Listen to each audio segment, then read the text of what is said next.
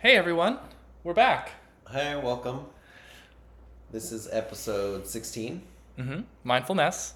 Uh, glad to have you. We were off last week, but we're super excited to bring you um, some of our content this week. What are we talking about this week, Matt? This week we are going to talk about attachment styles and attachment theory.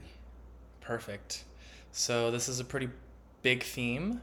I personally find this topic very fascinating. I feel like when I first encountered it, when did I first encounter it?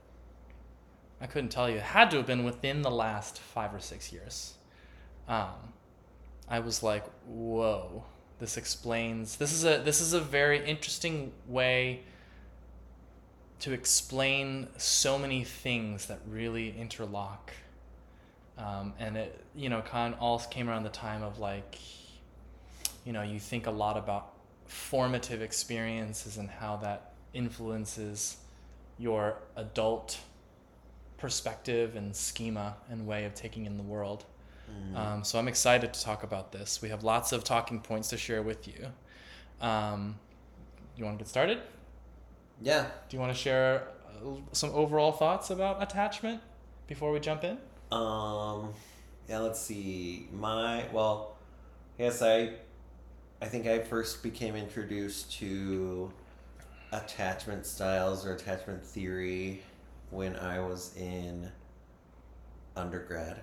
Um, my uh, bachelor's is in psychology, and so um, um, and I did a focus in um, human development, um, and so that was a um, a really big part of that, and it uh, yeah, I guess became a big part of just my training in general. Um, with the focus because uh, we did a lot of study of human development and psychiatry and um, and especially with uh, learning about child psychiatry. Um, but uh, yeah, it's a really kind of integral part of um, the way that we connect with people, um, especially um, the more the the the greater importance that we apply to um, a relationship um, the more likely these kinds of factors are to come in come into play. Um, and a lot of research shows that our attachment style is um, pretty like solidified before we're even one years old, uh, and it then has great impacts on the way that we connect in like our adult relationships, especially our romantic ones, um, or like our primary attachments in adulthood.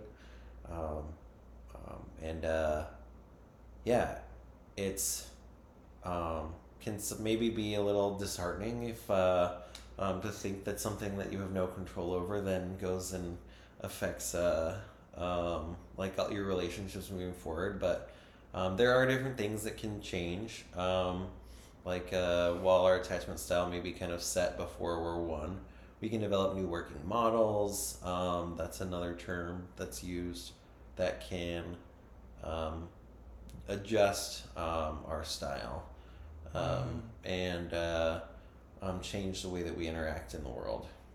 so mm-hmm. it's not a nothing is all totally set in stone. Okay. Yeah. Oh, that's very thorough. Appreciate that. Um, mm-hmm.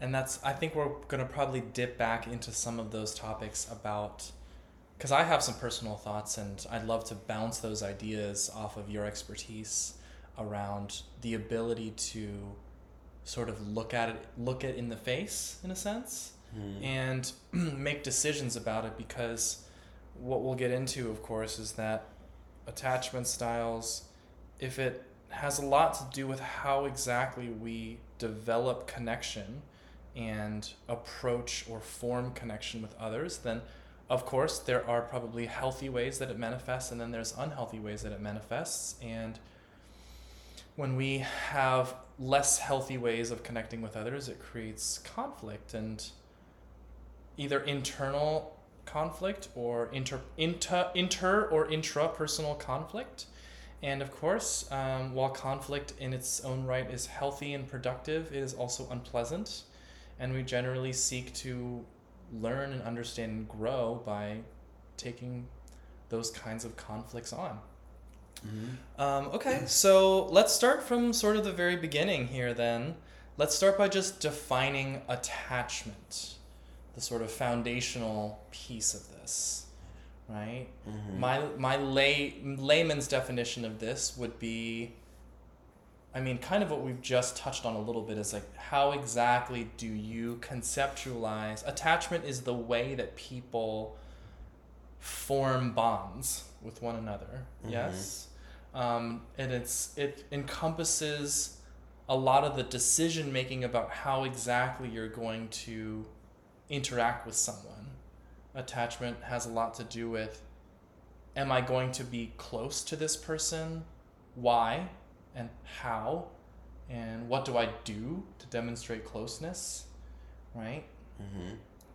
Yeah, I think that um, attachment is something that we are both like conscious and not conscious of um, when it's happening.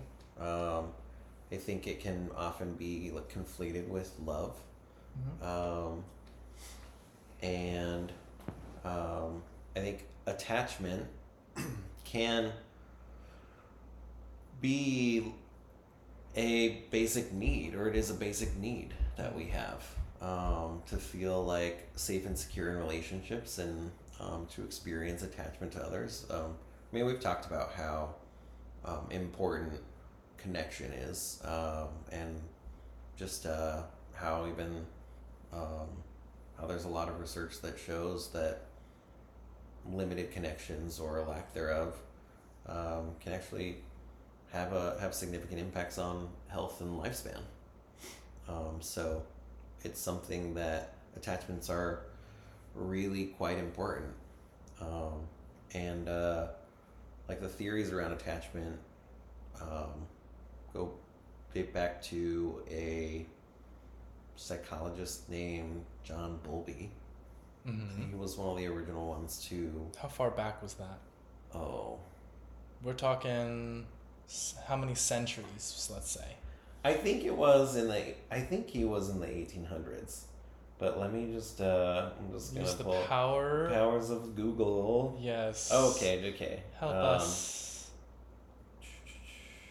Never mind. It was he developed it in like the 19 probably like Early 19 30s maybe. or that's early 1900s. So essentially, this concept has been around in its most modern sense. I'm sure Mhm. it's been built upon and updated, but the sort of def- the idea of attachment, attachment as we Mhm. know it, was about a century old.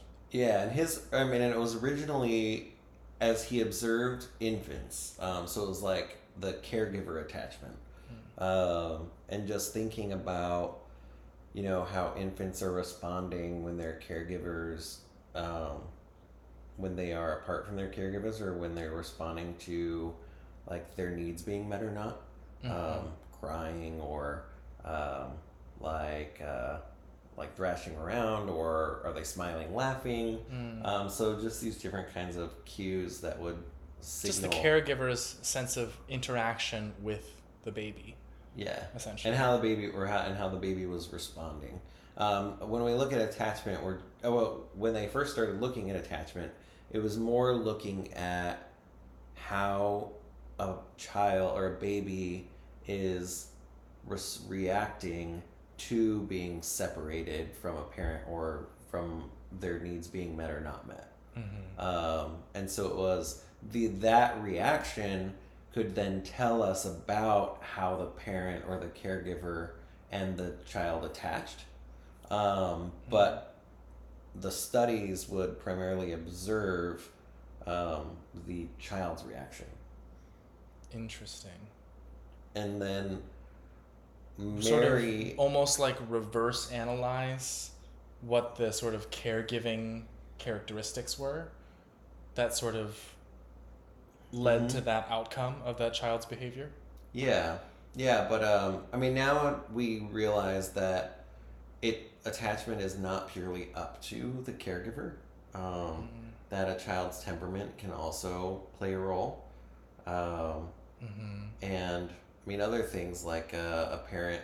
It it might not just be that a parent was not attentive or they were bad. It could be that they were dealing with significant illness, um, depression of their own that made it difficult for them to do like to respond adequately. Mm-hmm. Um, or then if you have a child who, let's say you have a child who has really bad colic or just like cries and cries and cries and can't be um, Consoled. consoled. I mean, a parent is going to get really tired of that, and Mm-hmm. like at a, after after a point, it's going to be hard for them to Continue to demonstrate perhaps be consistent. healthy attachment responses or healthy Yeah. attachment behaviors. I get that. So I think what I'm picking up from what you're saying here is that they aren't always number one. They aren't always even conscious. Mhm. Parents and caregivers may not realize that they are perhaps um, what's the word in a sense shaping those attachments as they're happening. Because number one i'm sure that many parents probably don't even they don't aren't even aware of attachment and attachment styles themselves. Mhm. and they don't necessarily mean harm. And not to mention the fact that parents and caregivers are their own human beings going through their own stuff as well. And however it is that they're dealing with and they probably have a certain attachment style that they may or may not either sort of pass on through behavioral mechanisms but maybe even pass on in a hereditary way that there's some of those genetic like some people are just kind of Mhm. like some people are just a little more predisposed to be sad or introverted and some folks are tend to be just naturally warm and gregarious and um, that there's some element of that that probably feeds closely to how you attach also based on the culture that you find yourself in you think about cultures where uh, openness gregariousness um, an openness to approach others is socially rewarded as compared to other cultures where um, politeness and not disturbing others and generally being respectful of people's boundaries is a more of a greater social value. Mhm. I think of east I think of the east west kind of dichotomy if I was going to generalize it, right? So it's interesting to think that it's such a multifactorial thing and we can't think of it uni unidimensionally as Yeah. something that's like our parents did this to us. They you know, they like they like for, they forced this upon us. Yeah. Oh, it's yeah. I mean, it certainly is not an intentional thing. Mm-hmm. Mhm. Um, um, because then we have to think about like the parent's own attachment style, and that's going to impact how they respond to the child too, um, which that was given to them um, by uh, within their first year of life, um, and if they aren't Yeah. self-aware, um, that is uh, um, can um, continue. They can continue to just pass that on. Um, but uh, yeah, it's um, something also. Um, oh man, I had a thought, um, but I lost it. Oh well. Okay. No worries. If it comes back It to you, will, it will probably come back. if back it comes to back to you, stop me Um, and we'll continue. But uh, yeah, I think um, more recently than John Bowlby was Mary Ainsworth, and she wanted to understand this. She sounds very familiar. more. Mm. Um, and so she set up an experiment that she called the strange situation. Um, Strange. the strange Okay. situation. Got it. in the strange situation, what uh, what she did was she took one year old infants Mhm. and their caregivers, um, primarily mothers, and she would have them like just hang out in a room with some toys and they would play, and then the mother would get up and walk out of the room, and Mary would observe the infant after the mother had left um, and watch what they did.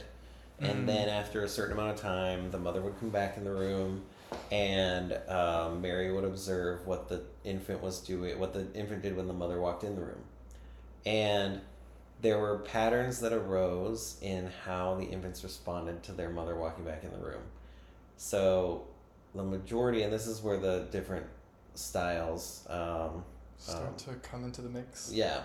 Okay. Um, so Patterns the emerged. majority of um, infants responded in what um, Mary um, classified as a secure um, attachment with the, uh, what was what she classified as a secure attachment. Mhm. Um, when the mom came to back to the room, uh, or when the mom left, the infant was very upset. Um, would cry. Um, the could uh, um, um, be. They had also another uh, like researcher, I think, that was in the room with them as well, and that researcher um, would try and console the child. Um, or like try and play with them Mhm. um, and the securely attached ones would cry for a while and then they because like the researcher had been in there with mom like they knew that okay well this person might be safe and so they could be kind of consoled eventually Mhm. um, and then when the mom would come back in they'd be upset they'd kind of be like mom why'd you leave me of course not talking but like that's how they're demonstrating their behaviors yeah. really upset but once mom picked them up hugged them they were easily consoled. Um, and they would They're like it's okay now. yeah mom's here it's fine. Yeah. um, and uh, then the next two most common, um, and so the the securely attached they that was around like sixty percent to like two thirds of the um, infants, um, and the securely oh, and then the next were the um, um, the insecurely attached, um, and there are there were different patterns of insecure attachment. There was um, the infants who, when their mom left, um, they were just kind of like, Yeah. "Bye," Yeah. and uh, and they just went on playing. They could go and like uh, play with the stranger in the room, the researcher, um, but might even just ignore them. And when mom would come back, they were like, Okay. "I don't know her." Um, sure. I would expect a similarly distanced energy. Yeah, and they would be like, "All right, whatever." Um, but then mom could come and they would just be like, "Cool, I guess you could play with me." Mhm. Um, and uh, and those were the um, avoidant um infants, avoidant attachments. Um, Mhm. um, nowadays, I think often are called the dismissive avoidant. Um, and uh, and then the other more common, but still that was so these two were about twenty percent. Um, the other is the anxious um, or anxious resistant, as it is called um, at times as well. Hmm. And when mom left, they were so upset. Um, maybe not necessarily more upset than the secure. ini- the secure one initially was, but they would not calm down. Right. They Um, they and in fact they might even like escalate as time went on. Mm. Um, and uh, when mom came back, they were still upset. Mom would pick them up, and they would, in a way, almost like punish mom. Like mom would try to hug them, and they'd be like They would kicking, thrash and fight um, them. um, kind of like laying their head in, like yes, love me, but I hate you. Um, Okay. um, like uh, kind of um, trying to pull away, but at the same time, like leaning into mom because like they were comforted by mom, but they wanted her to know that she had wronged them and like they needed, she needed to um, be punished Mm. for it. Um, right. And uh, those were the oh, like I said, yeah, the anxious resistant, Mm. and then the last, um, which they didn't necessarily, I don't know that they necessarily commented on them in the initial studies with Mary Ainsworth, but um, later on, and this is the smallest population, um, and these were the ones that were coined the fearfully avoidant. Um, and these were ones that, like, they also call them disorganized. They almost didn't know what to do when mom left. Um, like, they might have, they might initially kind of maybe presented, maybe like kind of avoidant. Um, Confused. like they weren't they weren't like that. They weren't really upset necessarily that mom left. Um, when she came back, it was as if they didn't really know what to do. Mm. They like were almost like afraid, um, and they wanted to like avoid, but they felt like they couldn't. Almost, it looked like, and so some of them would just like freeze, maybe even just like fall on the ground and like um, into like crump into a pile and just kind of either like thrash on the ground or they would maybe um, just start like running around. They might present kind of It's a little chaotic. yeah, like really chaotic. Do these Um, did these same children? Do you think that there was also? Do you think there was any? Uh, again, I'm asking you as if you were in the room, but like, based on what you know, was there examples of children who actually looked relieved when their parent left the room? Because I think when you think fearful, avoidant, if let's say the child fears that parent, then it's almost like I can't really be myself until mom's gone. Mm-hmm. Um, yeah, and so that's where they probably did differ a little bit from the avoidant in that sense is that um, they almost seemed more comfortable with mom away than when mom came back. Yeah. Um, and uh, um, these were ones that might even like go climb into the lap of the like researcher that they'd never met before. Um, like, are you my new mom? Kind of like. Mm, yeah, sure. Um, like truly it's not clear the nature of their attachment to that caregiver mhm. you know like they maybe don't even quite know Yeah. which is like yeah it's it's definitely seems like the most confused out of them. Hmm the other ones seem to be i care but i care in a. I mean i'm thinking about dismissive at this point. I care but i'm not going to show it right? Versus i care so much that i'm like going to be extra mad at you when you kind of come back. And the sort of the, the latter of which was kind of like do i care right what do i do hmm um, okay, so in summary, we have essentially four styles. hmm We have secure. We have two categories: secure and insecure. And within the second category, there's three more styles: Yes. uh, avoidant slash dismissive, anxious slash what was it? Resistant. Anxious slash resistant, and then we have fearful, Fearful slash avoidant. disorganized. Uh, disorganized slash fearful avoidant. yes. hmm Okay, got it. Okay, thank you for that. I didn't. That, that's cool. I didn't know the storytelling behind it. I think what's new to me is that I certainly know about anxious and I know about avoidant and I know about secure, but disorganized was not was something I only just learned about really today. I mean, I think I was, I was maybe vaguely aware that there was more than three, but to hear it in more clear terms today. hmm So I, I appreciate hearing that. hmm Um, okay, so we've talked about what attachment styles are, and we've described what the different attachment styles are. Yeah. And I mean, you've been you've been really great with this. So behavioral, we, we wanted to talk about how do they show up in terms of actual behaviors. And the great thing is that these secondary adjectives do a pretty good job of describing how people respond. Okay, so they form at an early age yeah. based on whether your needs are met or not, hmm in, in the ways in which they are met Yeah. And or unmet. and like the avoidant, the dismissive avoidant, and the anxious resistant, it they probably had there was their parents respond to them or their caregivers respond to them probably similarly. Um, the differences are potentially um, More the more in the way like more related to their temperament.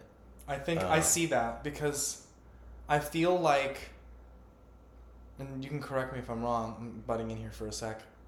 I feel like if your needs are adequately met, that's going to generally lead to a more secure attachment. If your needs are generally unmet, that kind of to me says like the parent didn't quite know how to address your needs or they neglected them, right? Willfully or perhaps unwillfully, like maybe they weren't capable of meeting them Mm-hmm. or, or they misjudged what your needs were or they i mean the thing that's challenging is like this like or or they actively um discouraged or stomped them out in a sense suppressed them Yeah. but this is stuff that i see not happening until i'm trying to think of what it would ha- what it would look like in infancy because i imagine when a child becomes of speaking age where they can start to articulate the things they want and the parent basically saying like no you can't have that or even going further than that saying furthermore it is wrong for you to be asking for that well, that's where working models can come in. okay am i getting ahead of myself Um, not necessarily, okay but like that's where like a, even a person who maybe as an infant developed a secure attachment, Mhm. should their parent, let's say their parents die or become super ill and are unable to respond as well to their needs, um, or one of them develops a substance use issue and is maybe um, has aggressive like, a, like, like abusive. abusive or something like that like um, they can develop a their secure attachment can kind of fly out the window um, so and it they can be corroded hmm So you're saying that a lot of it forms from very early on, but it's not. Um, I mean, you already said it's not really a fixed entity per se, but it sounds like it's still pr- really elastic yeah um, in your Mhm. early years, and can maybe even be. It can it can still be influenced by let's say major life's life events. hmm Like I imagine. Can you can you think of? I'm kind of going out of order now, but can you think of? Is it possible that people who are like pretty, I, let's say, relatively fully emotionally developed, like let's say by the time you're like in your thirties, which I think, psychologically speaking, most of us are pretty much on the other side of our growth curve. It's starting to be more in the slight it's either leveling or starting to go downhill, at least biologically speaking, physiologically speaking. hmm Is it possible for someone in their 30s or older to have something happen to them that, that significantly shifts their view of attachment and their way of operating? Um, yeah, so I mean, like, let's say somebody ends up in a, um, well, I mean, so somebody who has made it into their like 30s and has remained like secure, like with a secure kind of attachment style, um, it's not likely that there's going to be something to come and like throw it off unless it was, um, I don't know, maybe like some Like an horrific, in- like intense enduring betrayal. trauma. Right? Um, it would probably have to be some kind of enduring um, Mm, trauma, like Yeah. inner Like- enduring interpersonal trauma. But but like most securely attached people are not going to keep themselves in uh, a relationship where they're have an enduring um, mm, interpersonal trauma. Um, now, like, let's say they're, it's somebody who's like captured, um, and they end up like being like tortured and brainwashed or something. Yeah, certainly, mm, um, that could change things, but it's not likely to happen under normal circumstances. right. Um, and because like if they end up with a partner who's abusive, they're gonna probably get out. Yeah. You think they Um, probably would have you that likely these these those people would have already established a sense of boundaries and framework that's like, "Oh, this is a no-go." Yeah. Like I'm not really going to go any further than yeah, this doesn't work for me. this. Yeah. Got it. Mm-hmm. What about the other way around then? Do you think it's possible for people who perhaps largely exhibit insecure in some way to come around to being more secure? Yeah. Um, and that can happen, well, especially, I mean, if they're adults already, um, a lot of that is going to have to be self directed. Uh, or, I mean, it's going to be a lot of their own responsibility. Mm, Um, now, if they're in childhood, and let's say they were abused when they were younger, but then they get like adopted into a really like loving, secure family that like meets their needs and is really responsive, that could go a long way to heal it without them even intending it to. Um, now, though, an adult is gonna have to be more intentional. Um, they're gonna have to be more Because Um, yeah, no one's like I mean, their parents at that point don't play the same role Yeah. as if you're when you're a child and you're truly dependent upon them. hmm Yeah, and they're gonna have to be more self-directed, Yeah. um, and have to learn how to set boundaries and respect themselves and like put themselves first and um, and recognize like the ways in which their attachment style are impacting their relationships and um, do the work to um, not only address their attachment style um, challenges, but also only allow people in their lives that will um, help them foster secure attachment relationships yeah. um, and not allow anything else. Gotcha. Okay, there's probably more. I, I, I'm curious to explore and discuss more other ways, techniques, and things of how to think about these things, although you've laid out some of them already. Um, but I feel like I want to go to another point we had noted here, which you also touched on, so it, it kind of works well here, which is what are the relational challenges of people who exhibit each style, right? So let's say you have someone who is, let's start with, well, we can start with secure, although secure is probably the easiest one to kind of like generally describe. Um, like, I, I guess what I, I want to, and we can volley this back and forth a little bit, which is what are some of the behavioral patterns that show up and what are some of the, let's say, even the common struggles of people who have said style. Like, let's take someone who is like anxious, for example, anxious attachment style. What are some of the common behavioral challenges that they often exhibit? What are some of the relational challenges they experience as a result of that? Mhm. Does that make sense? Yeah. Um, I mean, we can start by with the types of words that are used and weaponized against them. Sure. Let's start there. like you're so sensitive, or Mm-hmm. um, you're so clingy, you're so needy. Mm-hmm. Um, these are the kinds of things that an anxious attacher will probably hear.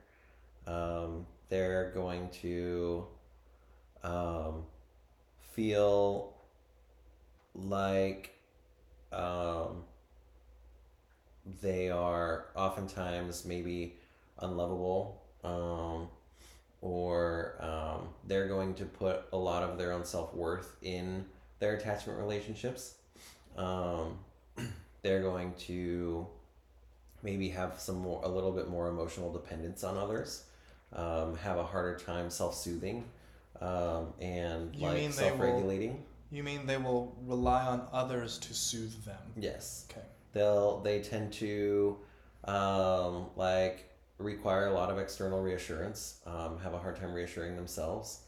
Um, they fear others will leave them. Um, and um, they uh, yeah have a tendency to um, hmm, they might like uh, They require a high degree of attention, which Mhm. you've kind of alluded to in, in more than one way at this point. mhm. Yeah. Yeah, um, they're gonna have a higher need for that, um, and uh, like a higher need for validation. Mm. Um, they're going to need a little more. Yeah, I guess uh, they're gonna have a harder time trusting, um, and it's not the thing is that I think gets confused is it's not that they don't trust the or they that they trust that they distrust the other person the other person's intentions or or are suspicious that the other person is bad Mhm. um, they don't trust that they're good enough for the other person to genuinely care for them um, Mm. they don't trust that they're It's a self worth. yeah, it's and it well and it, um, It uh yeah, it can have a lot to do with like their self-worth. Um but it's that a lot of times they're so it's not that they like out outside of attachment relationships that might not be a real issue.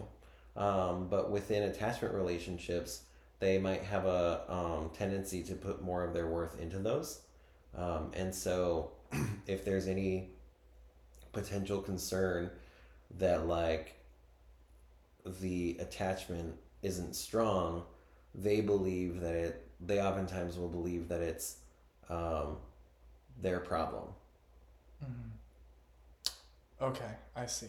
They'll they'll be more inclined to internalize that issue and kind of being like, I must be the reason this Yeah. is going the way it's going. And it might come across to the other person as if they don't trust them or they um, like want to.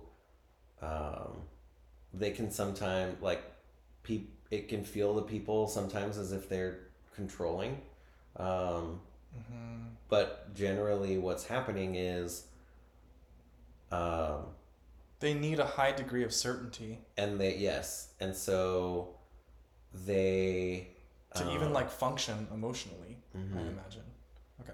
Yeah, and so it can co- it can feel um, controlling, but they often wanna they often need to know um, a lot of things like uh, about like or they feel like they need to know um, anyway, like um, like maybe what their partner um, is doing or why their partner is doing it or um, like uh, so they might ask a lot of questions because that gets at like that need for reassurance um, and like that need for certainty. Mhm. um, yeah they might um,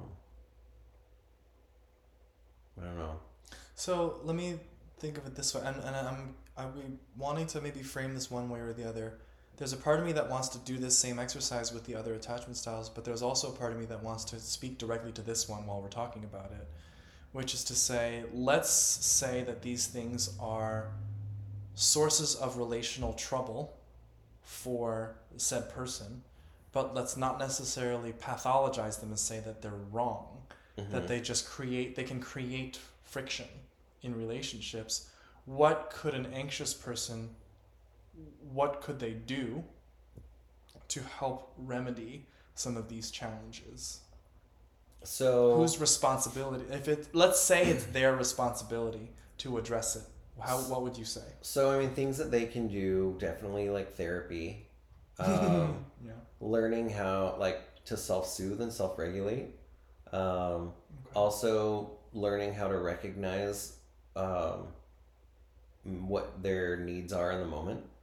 Um, like am i having am i experiencing a need for like reassurance right now? Am i needing just some uh, like attention? Am i needing affection? Am i needing um, like um, i don't know um, any I guess any number. What is the need that I have, or um, am I um, hurt and I need um, to like resolve this, like uh, maybe this like hurt feeling that I have. Um, yeah. Do I have a need for like setting a boundary? Um, they might also have a tendency to neglect their own need for space because space makes them uncomfortable. And so while they need space, Mm. they have a hard time taking it because to take space makes them really anxious. Mm. Do you think that anxious attachers then can be prone to loneliness? Do you think they're uniquely or perhaps particularly prone to loneliness because of the fear of space? Mm, I, I know that's a little bit of a leap in logic, but it's like let's say that they don't have great attachments, like mhm. in their like the adult single person who's kind of like you know doing their own thing. I don't know that they're necessarily more prone. They, I mean, they they might be more prone to feel lonely even when they're around people. Mm-hmm. Um, but Because of that heightened need for attention, which they may or may not always get. mm, and like that difficulty of um, feeling like they're enough. Mm. Um, so like uh, um, yeah, like they might feel like even when they're with people that care about them, um, that they're not actually connected to them. Mm-hmm. Okay. So I'm hearing that there is some element of being able to identify what your need is and to be able to I to be able to perhaps problem solve for a way to have to meet that need for yourself Mhm. if you're that person or to be able to like Or to- clearly ask for it. or to ask for it in a way that is well articulated and kind of like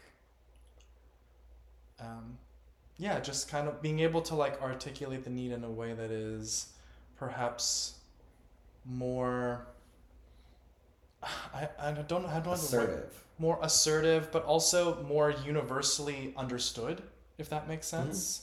Um, i say this because of course what's coming next is talking a little bit about the avoidant or dismissive attachment style and i can say that that isn't a specific area where there's going to be conflict Yeah. where one person's like i need need need and the other person's like i don't want to give I, I Mhm. need space Yeah. right So both anxious, well, everyone pretty much attaches best to an, a securely attached person.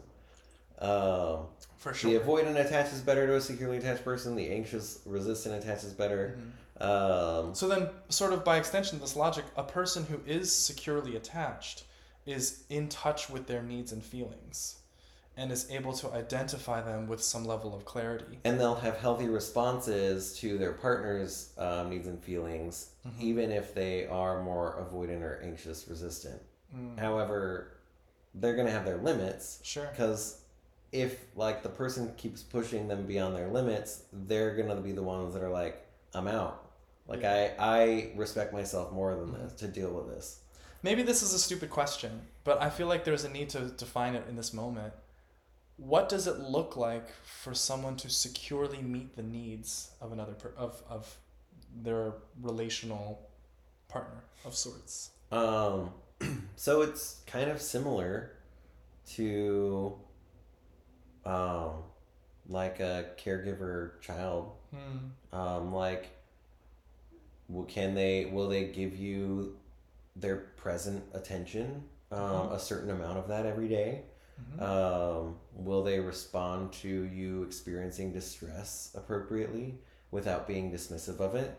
Mhm. Um, now they don't have to accept responsibility when for you being upset at them, but like, can they um, be understanding that you're upset, even if they don't feel they're at fault, even if they don't like, um, like, can they be uh, sad that you're hurt by something they did? but not necessarily but- feel burdened. but not, not yeah not be burdened but also not in in saying like i'm sorry that like you're hurt that's not to say um like i take responsibility um for that whatever That's a key uh, piece. That's a. I, I'm glad. I'm actually glad I asked. It's. Not, I think it's not. A, it's not a stupid question. I mean, I knew. I knew that, but like, that's an important thing. Is like, when pe- when let's say you have two people in a relationship and things happen and one person feels hurt by the other.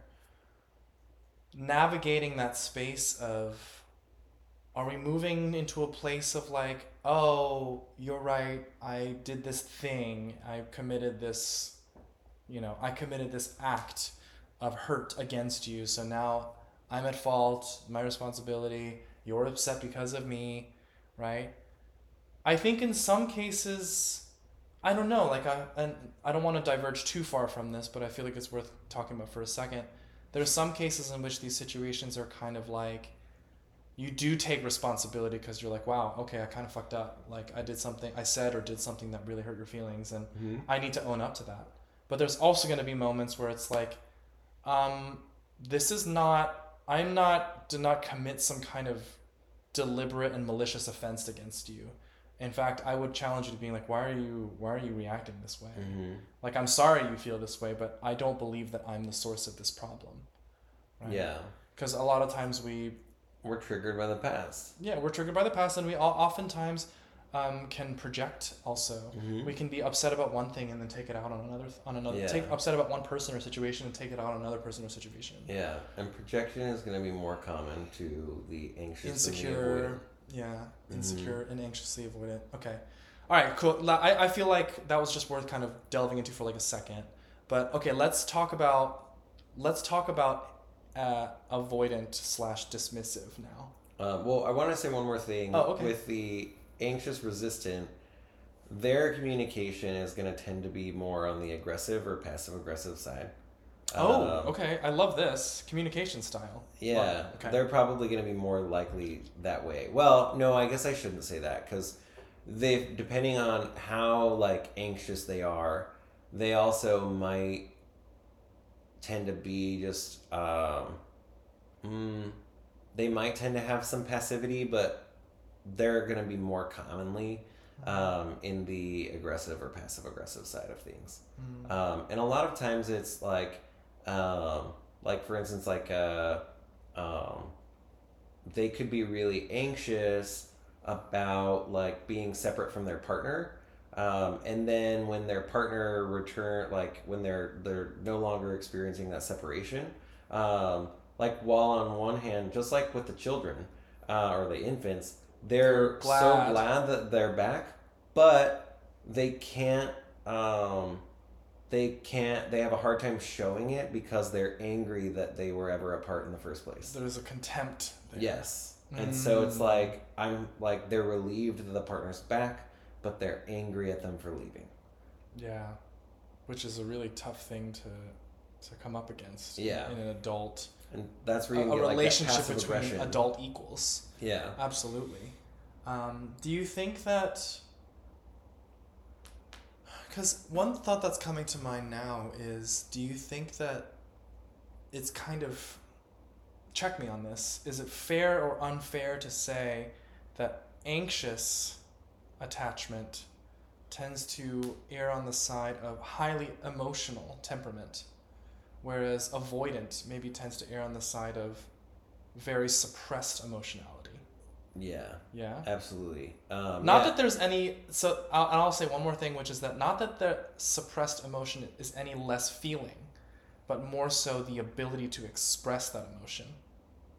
yeah the anxious person is going to be a lot more expressive Hmm. um, they're also probably going to be a lot more criticizing um, and uh, um, and have a tendency to like put more blame Put- well Hmm. at least express it more the avoidant person will probably put a lot of blame as well Hmm. um, but they might be more likely to not express it not express it. Yeah. Mhm. I think this is about this is about expression. There's a part of me that feels like we I can't necessarily approach this in terms of like anxious people are more this way in terms of emotionality and their experience. It's more so we probably experience a lot of the same human emotions and human cognitive processes but it's how we choose to display or express or not express Mhm. by contrast in relation to other people Yeah. Yeah. Well, um, in studies that they've done, like comparing like anxious or avoidant, um, in similar situations, they tend to have the same like physical response, but then when tasked with shutting it down, they can manually shut it down. Um, avoidance yeah. Mhm. Um, whereas, like, um, that is a real challenge for the anxious person. yeah and in the flip side like if you're trying to encourage someone who is avoidant or dismissive to open up i imagine it's very hard for them to open up very much like it's hard for um, uh, anxious attachment to Yeah. I don't want to say tone it down, but more so find a place of Mm-hmm. find a place of stability within which that emotionality can operate. Yeah. I think, I mean, I'm, ki- I'm, I'm sure as we continue to talk about this, I probably continue to give myself away more and more. But I personally would say I identify a little bit more on the avoidance side. Um, and I, I, I strongly believe that emotional stability and emotional control is a skill um, that is important to have. Mm-hmm. Um, I've also learned that again, if, if I continue with, the, if I am accurate in my own premise, my own evaluation of myself as being someone who is of more of an avoidant personality, I also understand that there is a strong need to be willing to express when you don't feel like expressing. Mm-hmm. So while I'm quite good at the emotional control part, the emotional opening up takes it takes a lot of warm up. It takes Mhm. a lot of warm up. Um, I want to let's let's keep going with the like looking at the one and working with it. So we've Mhm. talked about what would a person who has identified or understands that they struggle with anxious attachment, what could they be doing for themselves? What about people who are who care for or love someone who exhibits this tendency? Perhaps somewhat regardless of their own attachment style, what are some ways that one would advise, one would recommend they support this person in a way that feels safe for them? Yeah, so um like be being willing to um like provide them with the reassurance that they seek. Um being um like willing to give them um like attention where like uh where you can or to be when get when like to really just be present with them um, when you are together. Um, and uh, um, be careful of um, like how you communicate with them. Um, About the, the, the trigger words, like you said. yeah. Basically, those are landmines that you want to not, yeah you don't want to step on those. Uh huh. Um, yeah. So like, be careful of how you um, like talk about their behavior.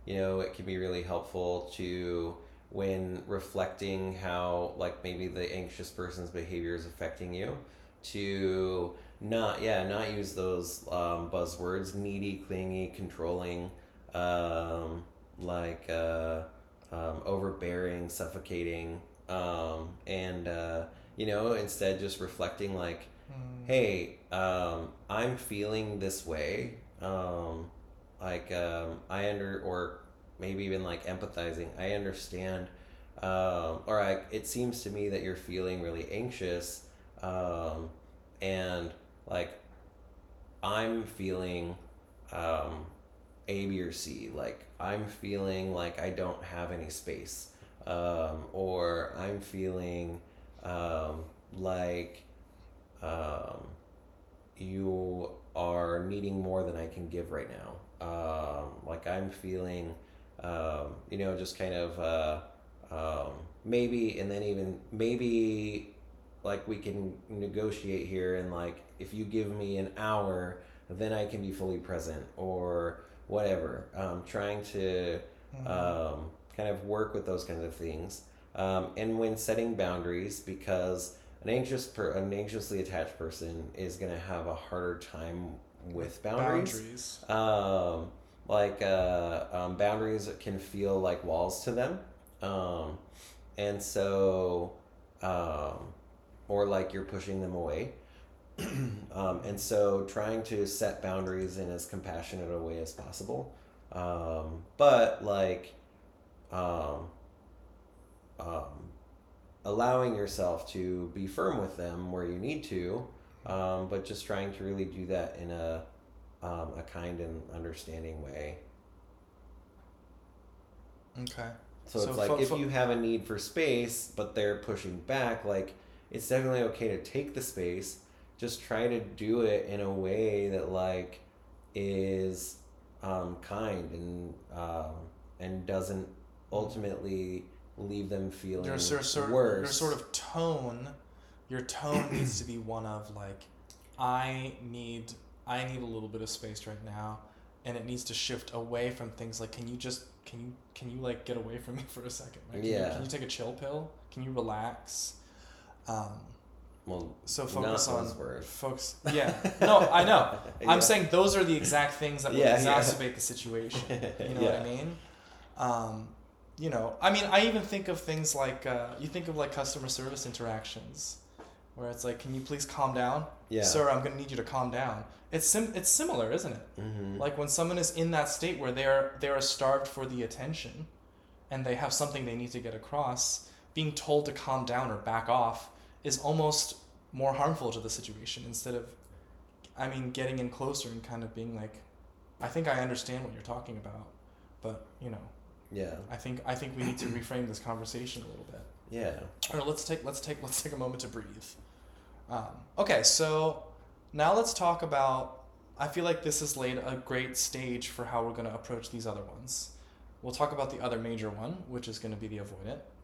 I don't want to leave disorganized off, but I, I know that anxious and atta- anxious and avoidant are going to be kind of the major players because they're also the more common insecure styles. hmm So where do we start with this? So what are the what are the relational challenges of people who are avoidantly attached or dismissively attached? So yeah, avoidant dismissers they can um, they have a tendency to um, belittle um, relationships um, or like the people's need for connection in relationships. Like um, they can be more likely to feel like they don't need relationships or connection um, or like want to be they have a strong preference for being independent and anything that encroaches on their independence um, feels like a threat. Feels like a threat um, okay. and um, and they um, can have a ten- they might have a more of a tendency to like um, belittle emotion um, or emotional expression Hmm. um, they Why is that though? Do you think? um, be because it makes them uncomfortable Okay. um, and uh, um, or because like they believe that it's weakness um, um, or it's something to be like ashamed of or stamped out Mm. um, and Does that come from form, like formative experiences? Do you think having your emotions neglected as a as a young one is Yeah. what drives that? if you're treated like emotions are burdens um, on your caregivers, then you're going to treat emotions as if they're burdens. Um, Mhm. and so, um, like, uh, they are going to have a tendency to, like, push people away more. Um, they're going to have a tendency to be more likely to shut down um, when faced with stress.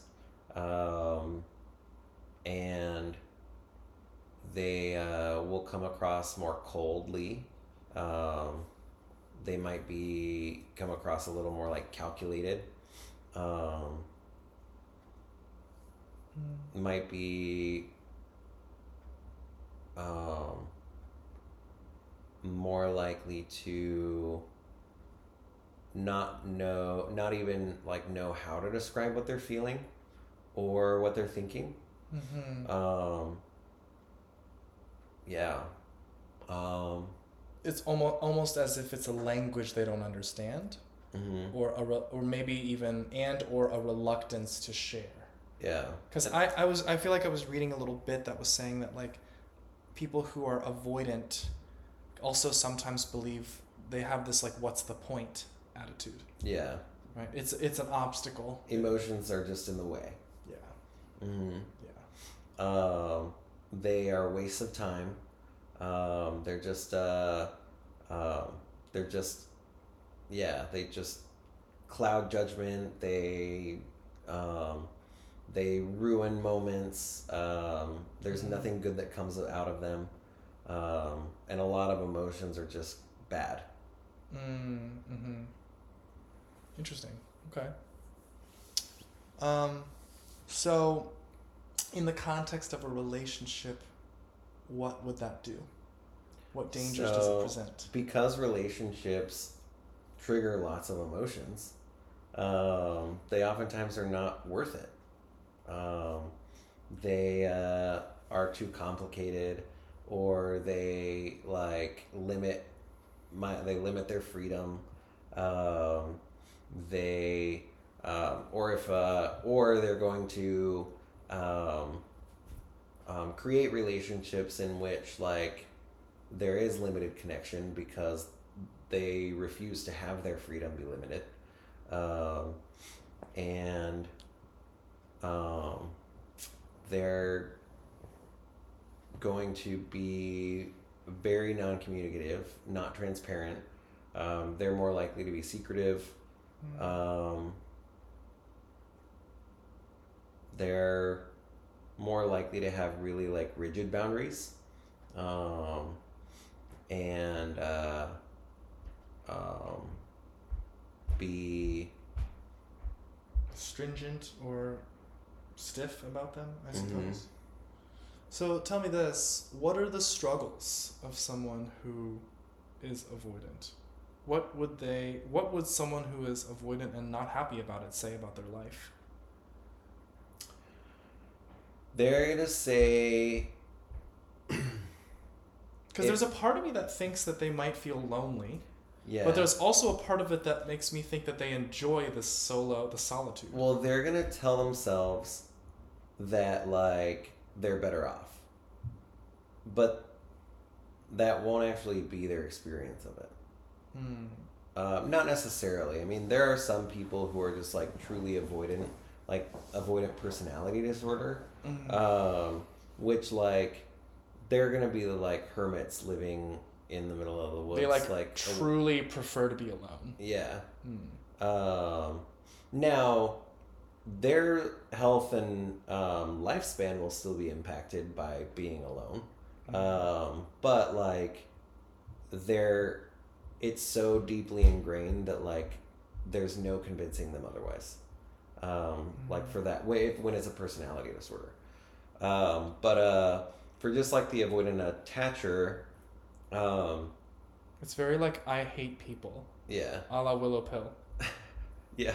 Yeah, for all you Drag Race fans. they're they're still gonna have like a need for attachment, but it's going to be really for them. It's actually gonna be like um, more difficult to form attachments than like for the anxious person, Mm. um, because um, they're going to be um, like more dismissive um, Mm. and like keep people at arm's length um, and not let people close because they're also afraid of vulnerability. Mm.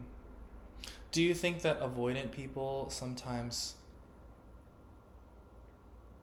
like I feel like anxious attachment then know what they want but feel like they can't get enough of it if people can't provide the level that they're looking for whereas maybe avoidant people kind of like in a sense don't know what they're missing Mm-hmm. Or- they might not or- even know what they want. Right, or like they want it, they they know what they're missing, but their nature is in a sense at, at odds with what they want. They're like, oh, I, I kind of want to have loving relationships. I, I want to have a community of people who I love and love me, but I can't seem to close the gap Mm-hmm. of actually finding what I mean, I will say this was my this was my adolescence in a nutshell, personally.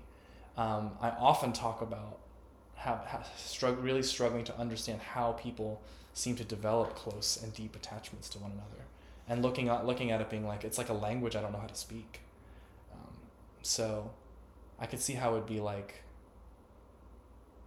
You know, either you're not even quite aware, or you're so resistant, without necessarily knowing that like connection, and warmth, and that sense of vulnerability is um, it can be it's it's obviously holds the propensity to be harmful and painful but obviously carries with it the um, joys of being immensely rewarding and immensely validating as Mhm. well but i think it's people who kind of like have decided that the pain is not worth the pleasure in some degree.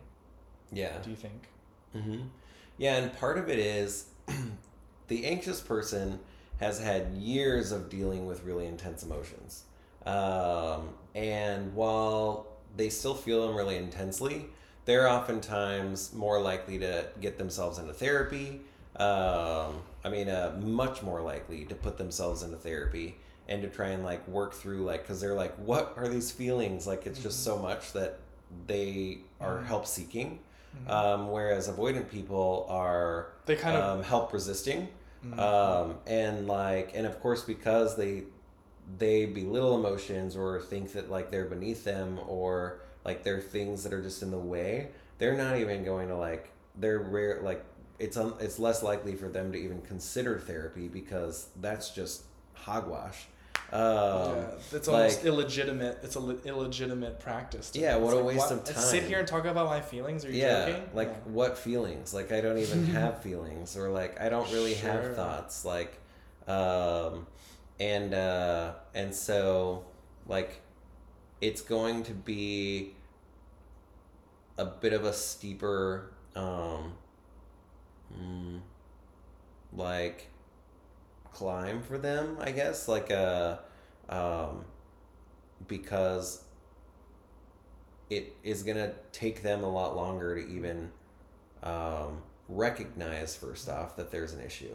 Um, they're the ones that are more likely while the anxious person's like i'm the problem the avoidant one is like you're the problem um, and so it That's what I was going to actually segue to is that you're describing a situation in which you maybe have someone who is an independent entity who identifies as avoidant. What happens if you have someone like I would say I would offer myself up as an example here.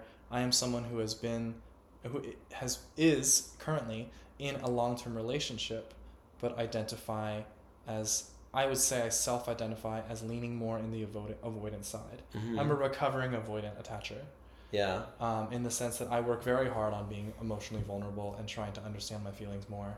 Um, but still, some of the relational challenges I experience are very much along these lines. So, out of my own personal experience, I would say some of the relational challenges, once you are in a relationship, if you've decided to engage in one, is this sense of like, how do you operate in a relationship in which you desire possibly more space and more freedom than what your partner desires? That is a challenge in its own right. And I also pose it as a question of like, how do you manage that? How do you talk through with someone who has a lower degree of, who has a higher degree of need for closeness and consistent mm-hmm. attention than you do, and you have a higher degree of need for freedom and space than Yeah. they do, for example? Yeah, I mean, as someone with that higher degree of need for closeness and attention, um, I uh, it's really tough, um, and I a lot of it I think does come down to how it is communicated or how it is um, how it's how it is ultimately done. Um, like I can think of a situation um, like with my partner who tends to be i mean he's self-identifies as avoidant attacher. Um, and like um, like there are times where he'll want space and it's and i and it's bothered me. And then there are times where he'll want space and it and i've been fine with it. Um, now like there can be a number of factors like either we've been getting along really well like and um, i feel like we're really in tune and i feel like um, we've had some really good like attentive time or present time together Mm-hmm. um, and then he wants space and it's like uh, it seems my, like my a fair. It feels like a fair ask. and so it's like okay um, and then there are times where even though that like it seems like things have been getting along well or like or whatever like well but then so we have, when you throw in like autism in there it makes it tough because i have a really hard time adjusting to changes in expectation um, and so if i've already kind of had in my head that we're going to be doing something together but he Changes the plan. needs space, he suddenly need well, and maybe not suddenly for him, but like suddenly to me because he hadn't mentioned it mm. until um, he decide he wants the space. Mm. Um, it can be tough if I don't have like heads up about it, um, or like um, if there's if there's not any room for negotiation, where it's like, well, like I remember one time where um, we had been talking about like when we got home from actually it was your place um, mm-hmm. and we were gonna make dinner together mm-hmm. and we get home and he was like i'm like getting ready to make dinner and he's like i'm gonna go for a run and i was like right now and he's like yes right now like, he's like i need space and i was like uh like i did i certainly took issue and for me like if we could have negotiated and been like, well, let's do dinner and then you go run, mm. um, or something like that. Um, but uh, like that would have been a little easier. Um, his nego- he wanted to be like, well, how about I run and then we eat? But I was like, I'm like super hungry. Like, so I was yeah, running hangry there. I was also hangry on top of it. So yeah, I mean, there are like lots of different factors that are gonna be at play. But I think if communication can be really transparent and like um, and certainly like compassionate um, like really making sure that various needs are met but of course like um, like one thing that i'm having to accept is that like um, whether if it's something that he really needs and that's just like a boundary he has to put in place like i need to figure out how to just accept it because mm-hmm. um, it's not gonna it's not hurting me in any way. Mm. Um, um, Both sides, if, if we're talking about an anxious and an avoidant coupling, both sides go out of their comfort zone in some way, mm-hmm. right? The anxious person has to be like, I need to, I need to come to a place where I understand that this person's desire for space is not a personal affront to my value, right? And on the flip side, the avoidant person is like, I need to understand that like I'm gonna want space, but there's gonna be times where I, I need to be willing to break that. I need to cut that. I need to put that wall down in order mm. to be more present with this person. Yeah. Right? So he has to like. So yeah, I have to accept that like his need for space is not him pushing me away or him saying that like there's something wrong with me. Yeah. Um, and I have to, and then he has to kind of accept that like if there are times where I don't I want to ask him to not take space right now, but maybe like uh like that I'm not trying to control him mm. or like um that I am not saying that he's bad for wanting space um or I mean but of course like it all comes down to like not it's not just about um, him having to watch his language because, like I said, the anxious person can be, um, like pat can, like we have a tendency to be aggressive or passive aggressive, mm. and so like I know one of my weaknesses is a tendency to be like criticizing, um, and uh, um, and so like it's something I have to watch really carefully, um, and like he's got to watch like those buzzwords of like um, reminding me uh, that I'm suffocating or mm, yeah. Um, so or that I'm needy or um, yeah, only I'm allowed to say I'm needy. uh, yeah. Um, I get that. I get that. Yeah, but I think when those when anxious attachers and avoidant attachers are together, they tend to have to do a lot more compromising than if either of them were with a securely attached person. Mm. Um, do you think that anxious people attach to anxious and like I can see a world where avoidants don't hang out with other avoidant people, or maybe they do. To me, you know what I picture an avoidant an avoidant um, relationship between two avoidant people would be, being people who just like um, pretty much live independent lives, but like share a home because it's like it's just nice to have some company, but like we don't really have to talk a bunch. We can just kind of hang out and do some like cook together and do some activities together. Yeah. But like our lives are generally just kind of like our own lives. And then two people who are like anxious attachers being like we are fully attached. They can be very codependent. We do everything together. we say yes and no to everything together, right? We hold Mhm. hands to go to the bathroom. It's a dream. You're like you're saying all my favorite things in a relationship right now. Um, yeah. Um, yeah, but uh, I mean, for whatever reason, I mean, there's lots of, I mean, there's certainly lots of like reasons if we delve into my psyche, but uh, I have a tendency to be drawn to avoidant attachers. Uh, That's one question I was going to pose. Is I think is there a certain opposites attract effect happening with the anxious avoidant dichotomy or duality as well? Mm, Right. Yeah, I think a lot of times like avoidant attachers can co- seem secure initially, and every time I'm like, they got me again. you feel tricked a little bit. Oh my gosh. Yeah. Yeah, I, I think that's very interesting. I, I wonder to what degree I that that would be a great question to pose, um, for for those who are kind of either already speak this language a little bit or maybe pondering this language or this this framework a little bit. Whether or not you think that's the case, um, of this sort of opposites attract effect. Um, but I think there might be a little bit of something to that. I mean, I think that there's I think it gets more holistic than that. I think there are personality traits that come with being one way or another way. And I think those personality traits can sometimes become complementary to one another. Right? So, for example, the way that I would crudely characterize my attraction and my sense of connection with my partner is that I'm someone who I'm, you know, str- strengths. Mm, analytical, clear headed, generally very rational. Um, weaknesses, um, not a very spontaneous person. Um, I wouldn't say I'm overly express. I'm, I'm not overly volunteering of my emotions.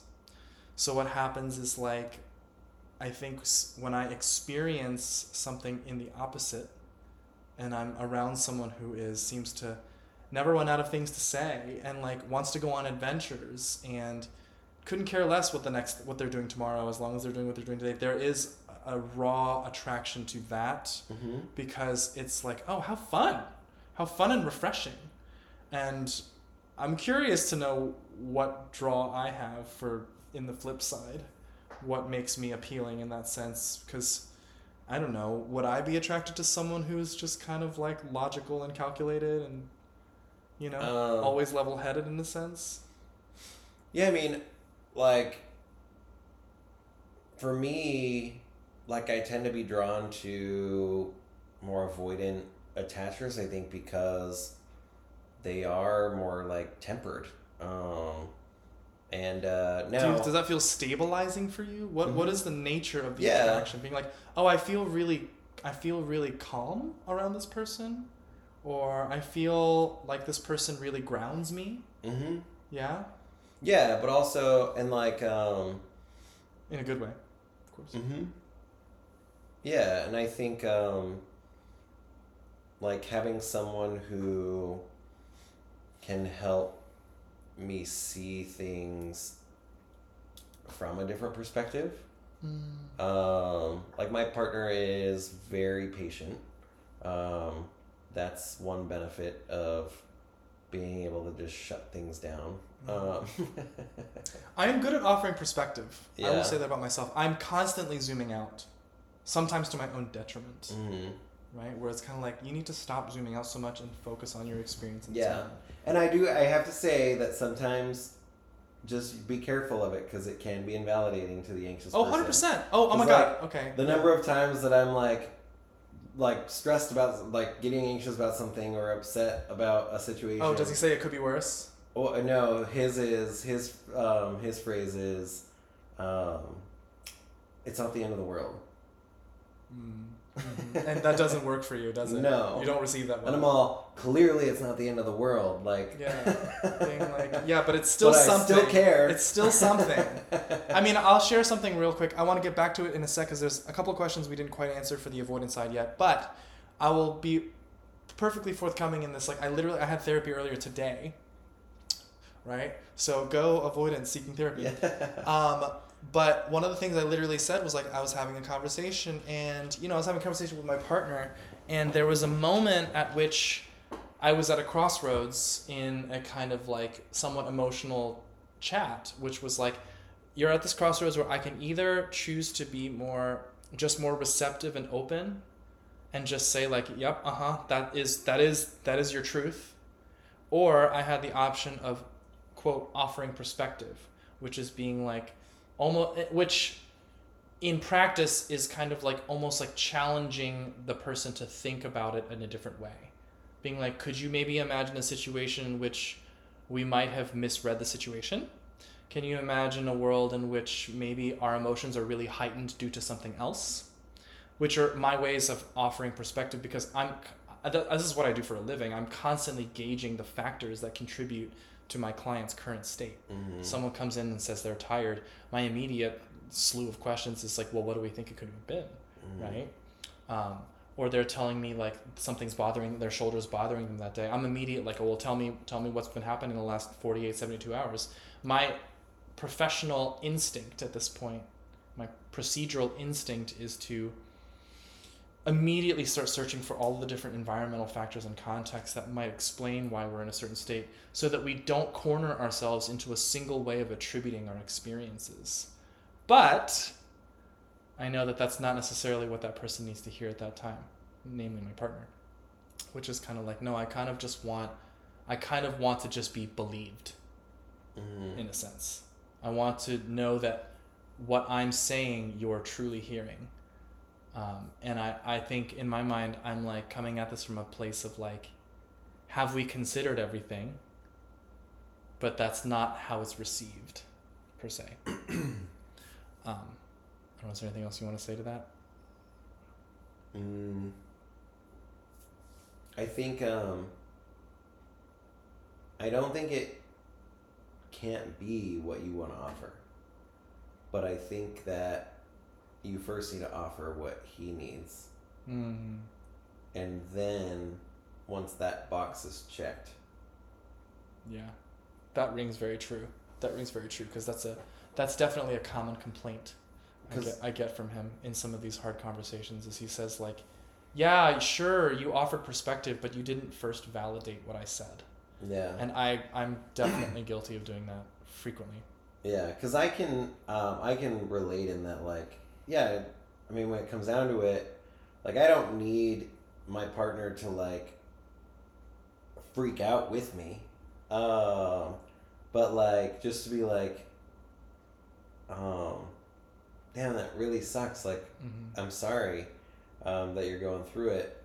And then can be like, um, but like, what can we do to, what can yeah, we do? What can we do now to, like, what can, yeah, how can yeah. we fix it? Right. Um, mm-hmm. that would be good. Yeah. Yeah, I agree with that. Okay, here's the couple of questions that I, I don't think we quite got to, which is let's because we posed the question that if someone is an anxious attacher and they know this and they desire to be less so right to move in the direction of secure what would they do and we talked about some of the things that you'd think about now what about someone who is an avoidant attacher let's say they realize this and they're not satisfied with their state of their, their state of things mm-hmm. and they want to move more into secure what would this person do also therapy Love that answer. Um, um, Let's assume. Well, okay, go on, go on. So I will. Uh, one thing I will give my partner a huge credit is he um, will go on the internet and try to find everything he can um, to learn about. Like once he realized he was an avoidant attacher, he like went and found like he started searching for all the TikTok influencers who talked about avoidant attachment, either as therapists or as avoidant attachers. Um, like finding, trying to find articles. Anytime we experience a conflict, he Google's like, uh, um, I'm trying to think, um, like why is my boyfriend asking me so many questions?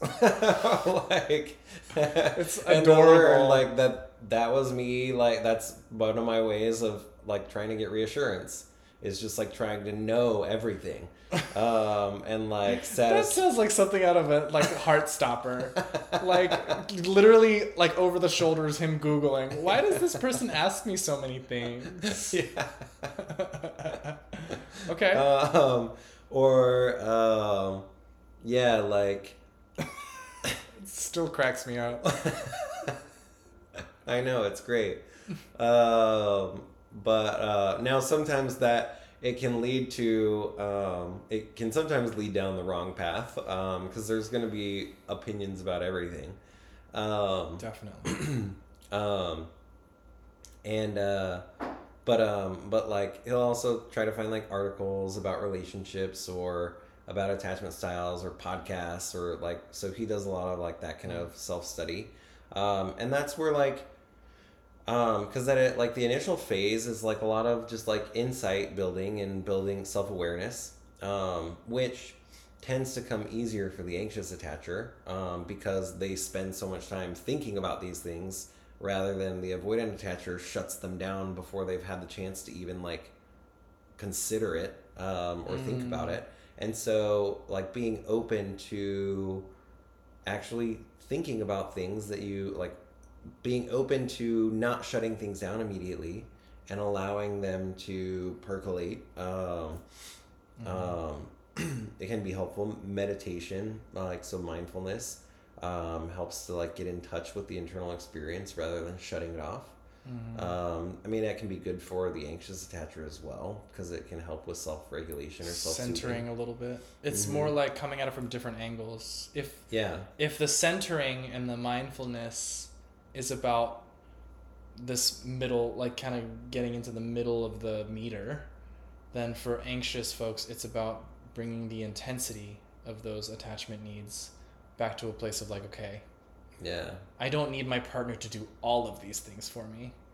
Whereas for the person who's more avoidant being like okay i'm shutting everything down maybe i could stand to open up a little bit more. Mm-hmm. maybe there's some benefit to this. Because i think one of the things that probably presents poses the biggest threat is the discomfort with emotions. Yeah. Not knowing how to handle them because they feel a little wild right? Mm-hmm. Right? And and in, in a lot of ways i'll again speak a little bit from my own experience. I am both very good friends with anger as an emotion but i also am acutely aware of how societally generally unacceptable anger is. Yeah. So i find myself in this funky place where i'm like don't express it but you're feeling it. But you should express it but when you do it's really weird. Yeah. Right? So it's like because anger is something that I think we, we talked about this I'm sure in a pre in emotions episode. Anger is a is was an emotion that was not unfamiliar in our household, um, and so it's like a language I can speak, but it's a tricky one yeah um, because it's very conflict inducing.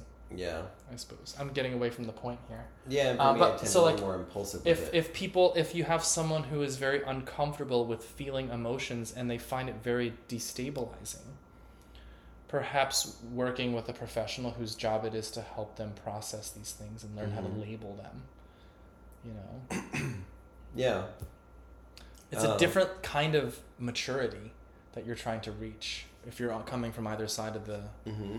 the line in a sense Yeah, and and both the anxious and the avoidant person are going to engage in controlling behaviors. yeah Um, like again, not like as if their their intention is to control others, but like to control their distress, um, or to like control the experience so they don't feel distress or as much. Mhm. And so, like, while the anxious person is going to, um, like, they may, their behaviors may seem a little more, like, overt. Um, the um, um, avoidant person needs to be careful to not, uh, like, engage in behaviors that, like, because, like, dismissive behaviors or like belittling type kind of comments or behaviors are also controlling in the way that they like try and dissuade the other person from um, expressing emotion. Um, and so they try to get their partners to shut everything down too. Um, and so they have to be careful to not um, like impose that on their partners. Mm. Um, and uh, and so being open to discussion. Um, now both are going to need to find ways to do that so that they can both feel comfortable. Like one thing, like um, um, that was really like wonderful. Like on one of the times where we kind of had like a um, a tiff, um, and my partner wanted. He was like, "I need like an hour, um, and then like, can we come? And then we can come back to this." And I was just like, "An hour?" like because I I know myself and like I if that's where it's like I have a hard time with the self-soothing because like if I'm on my own left to my own devices I tend to ramp myself up um, whereas like talking through things with um, with my partner um, helps me to resolve the conflict that I'm having. Um, it's not even necessarily an expectation that he soothe it for me, but like leaving al- something he's along- unresolved. He's alongside you as you process. yeah, or it's like about being able to process alone versus process with company. or and it, or even just processing it by talking it out. Because a lot of times, like it, I need somebody to bounce ideas back off of. Um, because if I'm left to my own devices, I they can kind of catastrophize and become something like they can I can build them up to be worse than they actually are. Ooh, Um, can I ask you something? mhm. Do you? And I'm, I'm, I'm gonna be loosely paraphrasing words that my partner has said, but oftentimes when we get to this place of disclosure and we're opening up about things, some one thing that he'll say is, "It sounds so silly now that I'm saying it out loud." Do you ever have that experience? Um, I even say that to myself sometimes when I'm talking things out. when I'm so when I'm talking things out, like I'll often in talking them out realize that something I was thinking was silly, but like I probably didn't express it in the first place. So it never got out. You're saying you wouldn't necessarily vocalize the thing that is silly. I might realize that it, what I was thinking was silly, but then just keep it to myself. Okay. okay. Fair enough. But you still have that. I mean, I think that's part of that's part of what processing entails. Mm-hmm. Really, emotional processing is kind of being like, wait a second. If I actually play this thing out instead of just dancing around the feeling and just letting the feeling drive a sense of like, you know, whatever, impulsive behavior, let's say, and I actually sit down with the feeling and vocalize it and detail it, I'm like, whoa, okay, what was I thinking? Yeah. Right? Yeah, no, and sometimes he'll totally like clock me, but like, uh, and he's like, "What were you just like thinking?" Blah blah blah, and I'm all, "No, like And you were, you were, weren't you? yeah, totally. um, no, I wasn't. Um, um, but uh, oh man, what was I saying? I'm sorry, I totally just like No, that's okay. Um, you said. You said you would you, you would oftentimes Oh. realize it without necessarily vocalizing when something is silly. Oh no, but uh, what I was, um, but like, it helps me to talk through things, and that's how I de-escalate. Um, it doesn't have to be that he's like, "Oh, I love you. I'm sorry. You are wonderful." Blah blah blah. It doesn't have to be reassurance in that way, but it just has to be like, it almost like the reassurance that he's willing to come together and resolve an issue, um, um, and like talk it out with me um, that's almost enough. And in that, like, I can reassure myself as I'm talking things out. But if I'm alone trying to like self soothe, I have a hard time reassuring myself, and I will often like work myself up. Um, Which ultimately that aligns really well with the attachment style itself. It's that you need you sort of desire the presence of another in order to find your self-soothing mechanisms, Mhm. even if it doesn't require a ton of heavy lifting from that person. yeah. Whereas the avoidant person prefers to be alone to be uh, given the opportunity to sit and process their feelings. Yeah. for sure. Um, and so like one time he was like, I need an hour, and I was just like, all right. And so like I went and I like tried meditating, um, and I'm just like trying to like give myself affirmations and stuff, and like uh, like it's all just hopeless. Um, and finally like, and I kind of like protested. I'm all, so you just want me to suffer for an hour? Like, is that what? And he was all, well, do you want to do this right now and I just suffer? And I'm like, well, um, all right, well, like, fine, you go and have your like hour of Zen while I'll just be over here dying inside. Um, and and so like in his like hour, um, he went and started googling and he like um i guess i guess his like search was like um why does my partner like have a wh- i can't remember what it was something about like why does my partner um feel worse um with space when like or like and I feel like when I when feel I better when I feel like I need or it, something like that isn't space good for both of us? Yeah, and he found he found something that told him that explained in ways a way that he can understand that like uh, what I was trying to explain and realized that like he was like while I understand that I feel better with space, I now also understand that it hurts you um, when we're having when we've had a fight to take space. Um, and so maybe how about we compromise and if you can give me like 15 minutes of space, um, I promise that if you can at least give me 15 minutes, I will come back after 15 minutes and we can talk it out Mm. like you would like to do. That sounds like a lovely compromise. So- and that did that feel satisfactory for you? Yeah. Okay, nice. So you were like an hour. It was almost a question of magnitude at that point.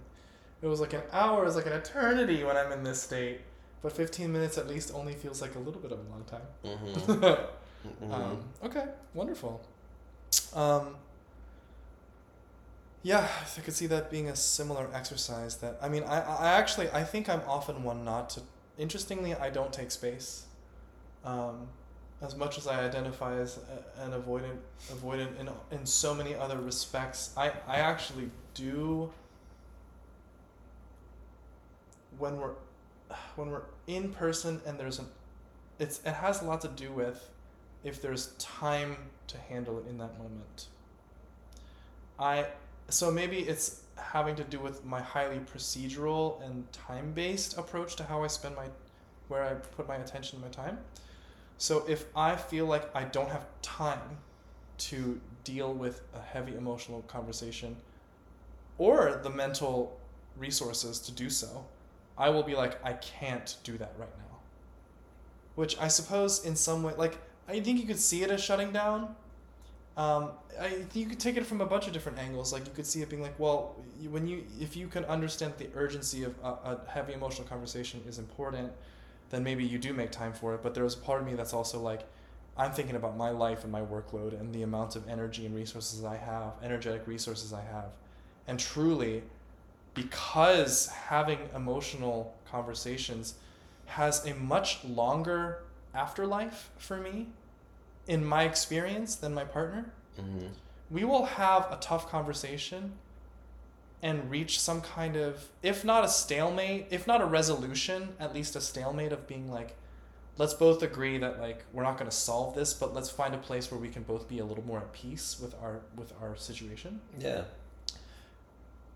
when that happens, I've I've found that my partner bounces back from those moments, up and down, up and down, up and down, which you could argue is a strength in a sense, the ability to just kind of like be really in the dumps one day and then be really just fine the next day.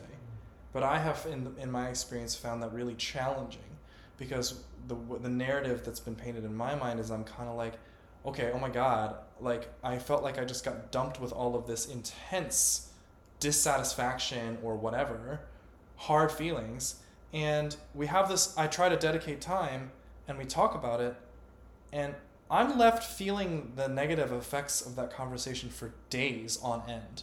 it gets to a point where I'm still processing. I can't really stay focused at work. I can't really put on a smile for people who I need to put on a smile for, right?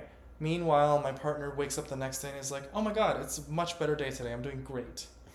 And I honestly feel upset. I'm like, "This feels unfair." Right? hmm Um, because That sounds like our experience. Yeah. I'm still dealing with it. You know, I'm someone who is much more even keel, but when I'm just when I'm rocked, I am rocked, Yeah.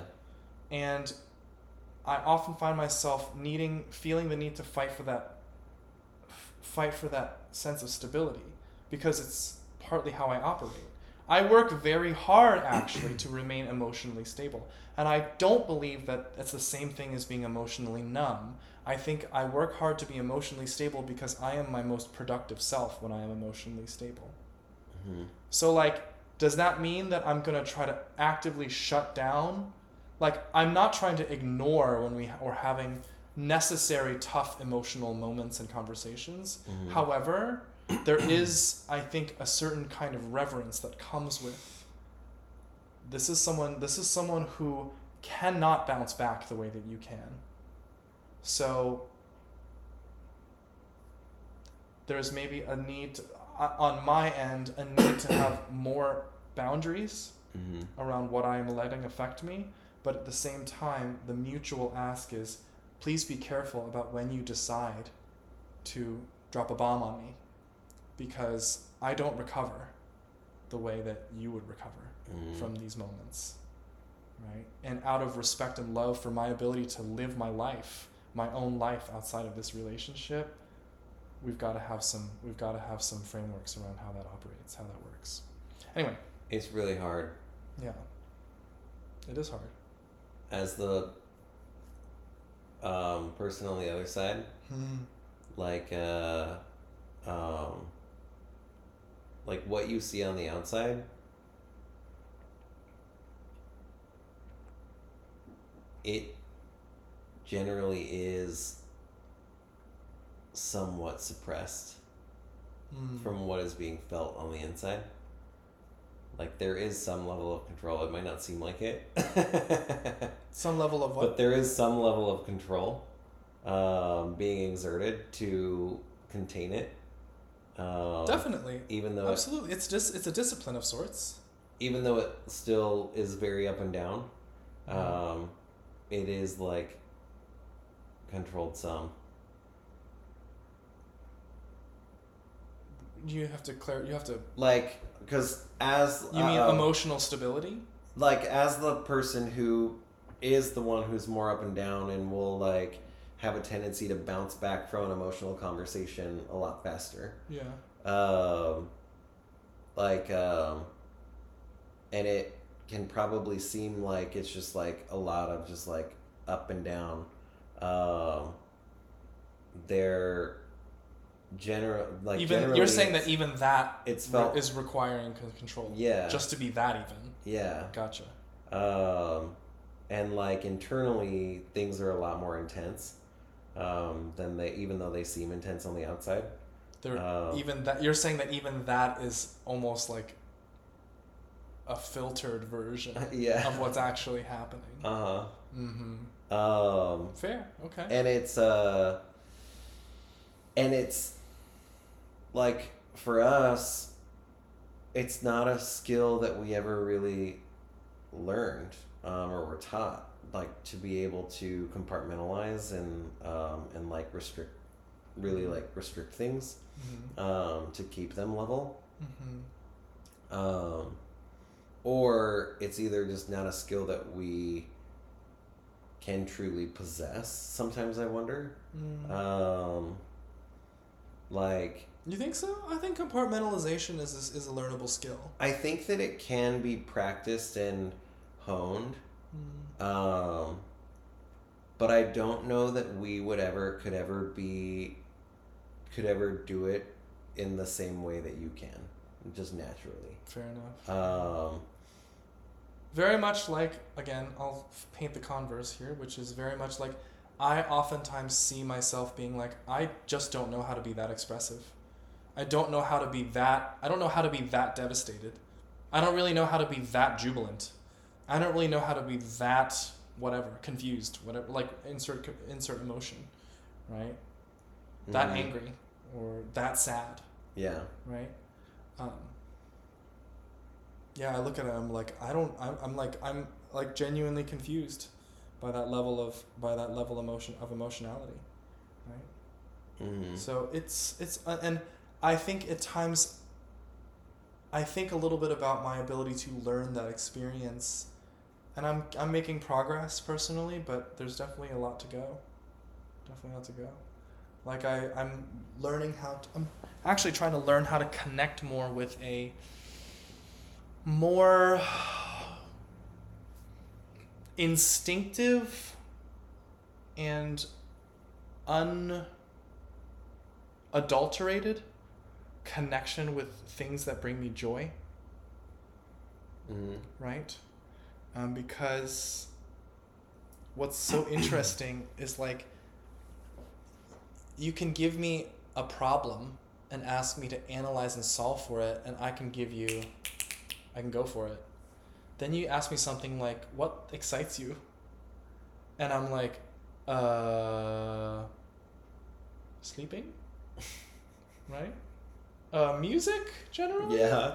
Um, hanging out with friends. Like all of which are very valid hobbies to have, but the point I'm making is like, there's like.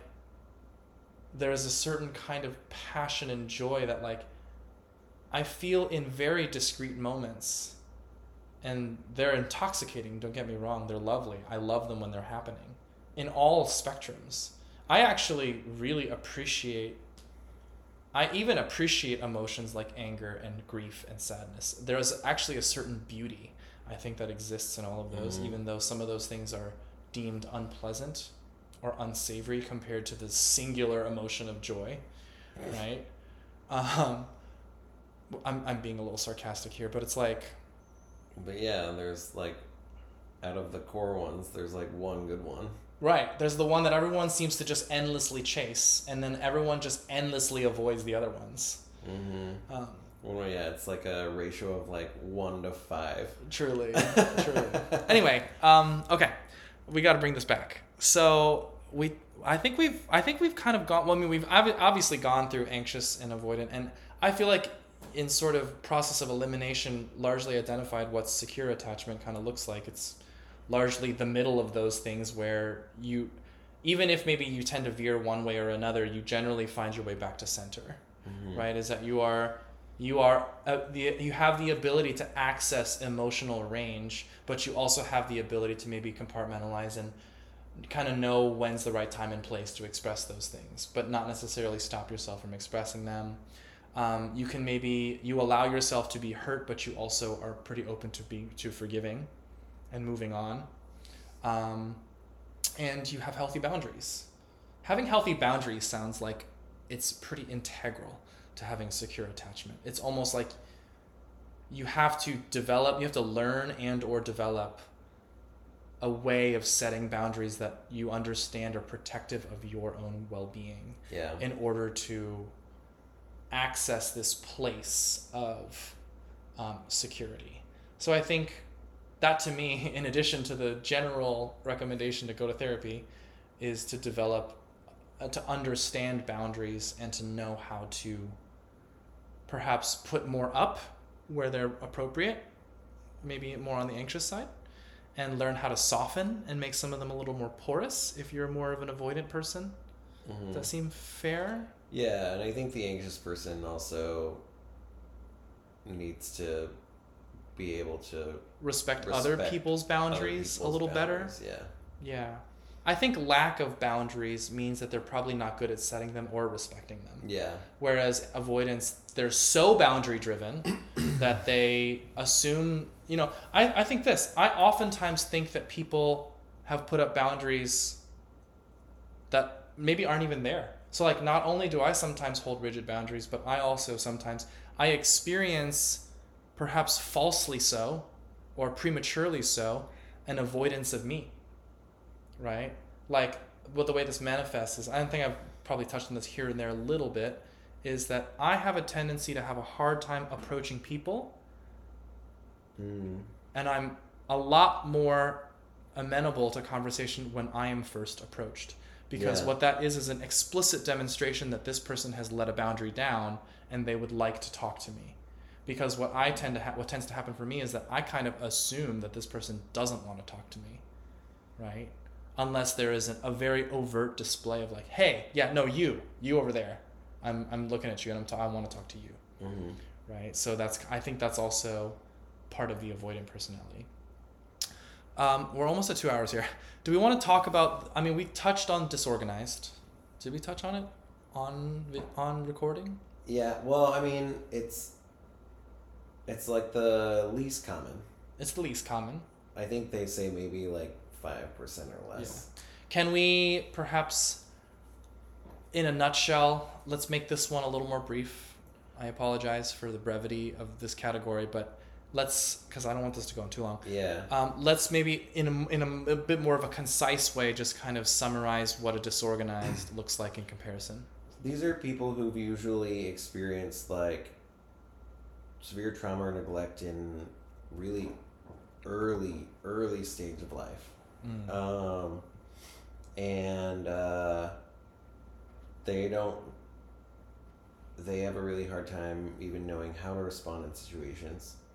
Um, and uh, they're going to be more prone to, um, they're going to have the hardest time, I think, with boundaries. Um, and be much more likely to be more aggressive um, in the way that they react to things.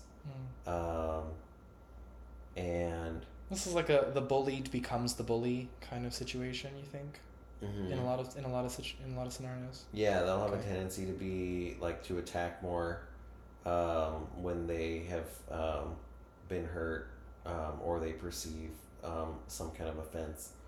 Um, they're the one that's like, um, be, maybe their partner, um, I don't know, didn't, who knows, maybe their partner didn't like text them back or something like that. And so, like, they threw all of their clothes out of, on the lawn or something like that. Mm. Um, yeah, or, perhaps a uniquely uniquely chaotic or violent response that is maybe out of proportion to the events that triggered them. mm, Does that seem a fair? yeah. Okay. um, they might be more prone to like self harm um, or toward violence um, towards others. Um, yeah, they uh, um, they're gonna be more likely to um, like have personality disorders um, and potentially other like uh, um, like really difficult defense mechanisms to um, to Mm. manage and get through. Um, they're more likely to like um, like engage in projection onto people. Mm-hmm. Um, yeah, I mean, all can, but like they will tend to do that a lot more commonly. a lot more. com- It, it, could be Um, maybe even to a more debilitating or severe degree, Yeah, in such a way that makes it hard for them to perhaps function in a satisfactory way hmm in society. and they're gonna be the ones that are like gonna be the least likely to be con- like consoled. Um, they're gonna be the ones that Mhm. like are almost gonna have almost like delusional beliefs about what's going on. Mm. Um, they could be the one who like had a dream that their partner had like cheated on them, in and then they're like can't be. Um, That's, like, actually affecting their real lived like, life. Yeah. Um, so they're could be they're something like that. That's just like an example, but yeah, like their reality is a little distorted, yeah. perhaps. So like they, or maybe they like um, their partner's coworker, um, like said hi to them, and they're sure that they're sleeping with them, um, and so they go key their car or something like that, Wow. or like Yeah. threaten the coworker to tell them to stay away from their boyfriend or something. Mm, okay. So it could be a more a higher level of neuroticism around that. Yeah.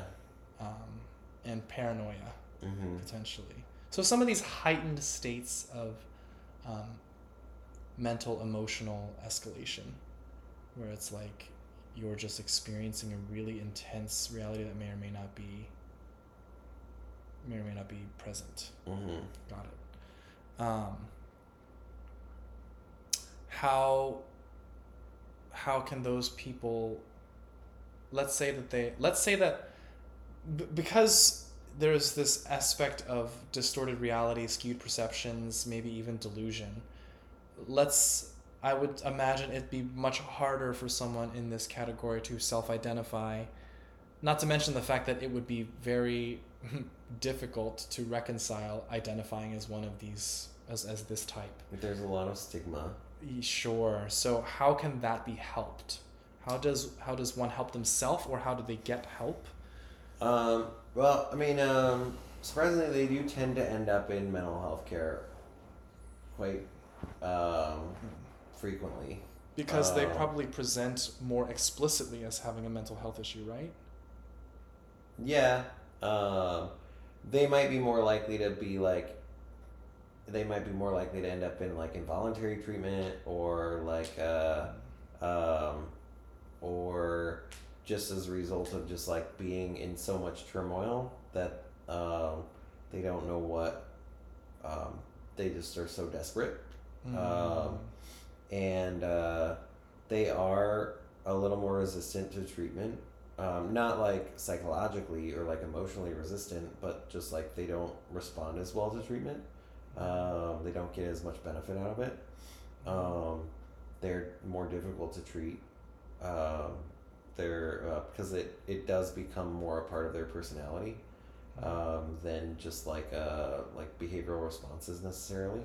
Um, and uh, um, now, though, there is one form of therapy that tends to be the most effective for it, um, and that's dialectical behavioral therapy or DBT. Mm. Um, and so, uh, um, can you briefly describe what that is yeah, it's a it's a form of it's a one of the forms of cognitive behavioral therapy um, that focuses on so meaning it focuses on both cognitions or thought processes and behavioral behaviors or like actions um, that can be taken. Um, and dialectics are uh, it, or a di- dialectics are opposing ideas that can both be held at the same time.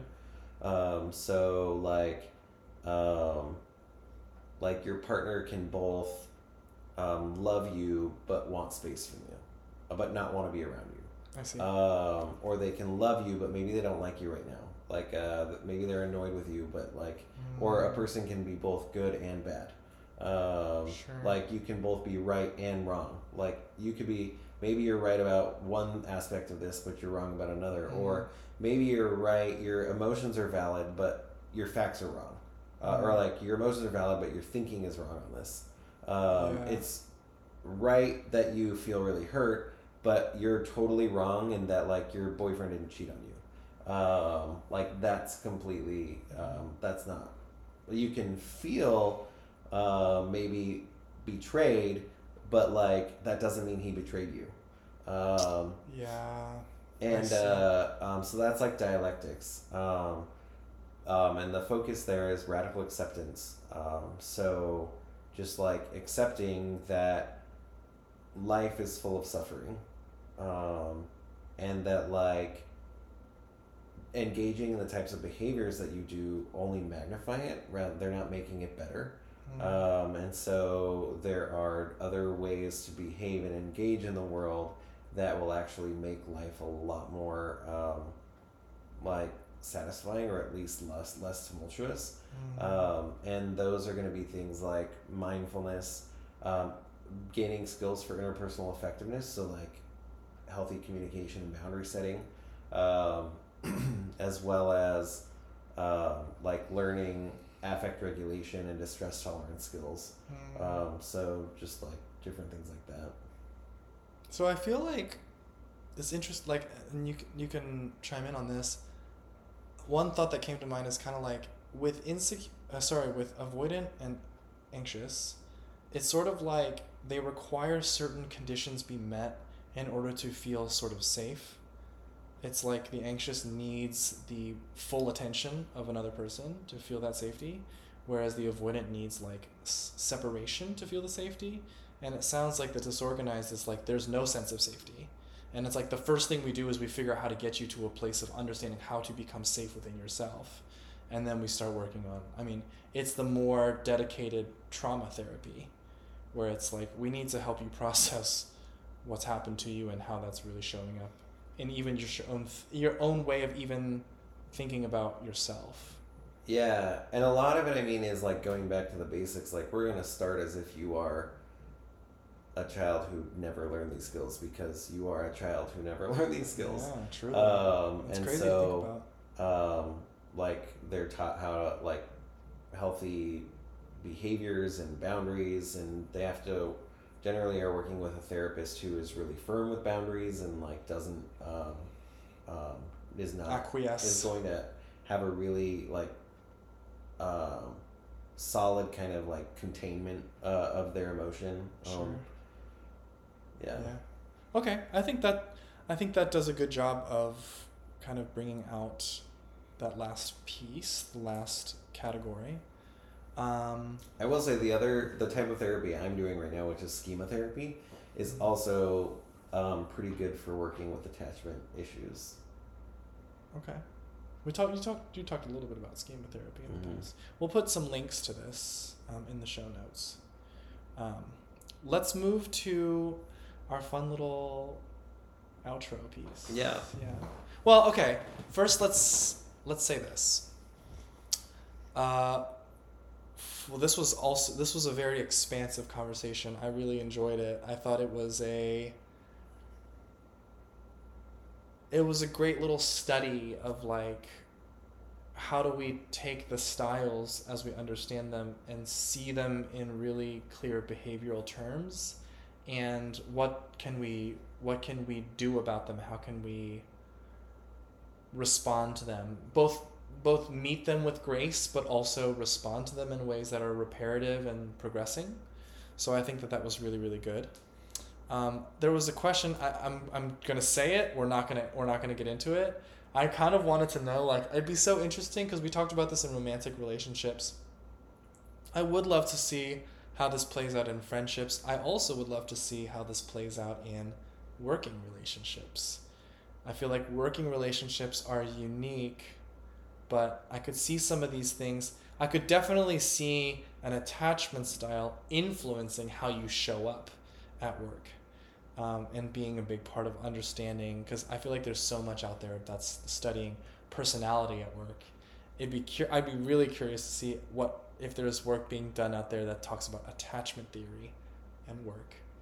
Anyway, no need to answer that. Um, maybe I'll go researching myself. Um, in any Plays a big role in my work. I'm I'm absolutely sure it does. I think when you're already working in the social work mental health space, it is well thought of and well considered. I'm thinking of places where emotions and the ways that people interact are generally thought to be very secondary, if not inhibitive, to the success of a business. Mm-hmm. We're talking like I'm thinking very like Wall Street.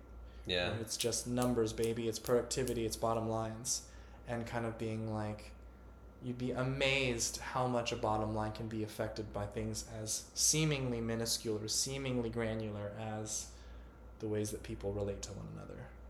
Right? I mean, the higher up the higher up the food chain you go, the more impactful and the more necessary it is that I think someone with a secure attachment style is going to be much healthier for a business than someone with an insecure attachment style. That's all I'll say about that. Okay, so we wanted to try out this little thing where we have a little outro to each episode. So uh, it kind of has three little parts to it. Um, the first one was posing a question to our listeners, and I think we posed one earlier.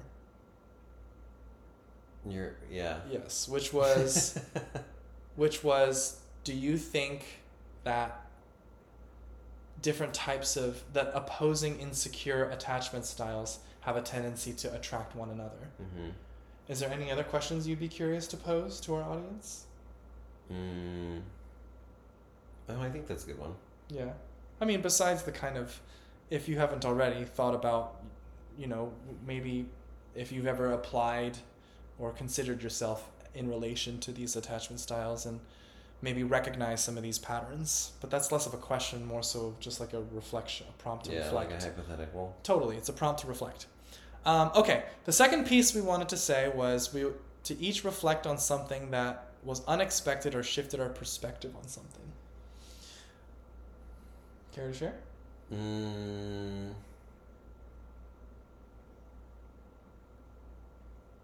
Yeah. Um. I hmm. I think. Yeah, I mean, I think um. Like I was talking about how. Just talking through things helps me to process stuff, and so, I mean, I was um. Yeah, just uh, of course it's not. It's all stuff that's filed away in here, but stuff that was unexpected to um, just kind of change some of my own thinking about um, like how I show up in my relationship. Hmm. Um, so that was helpful.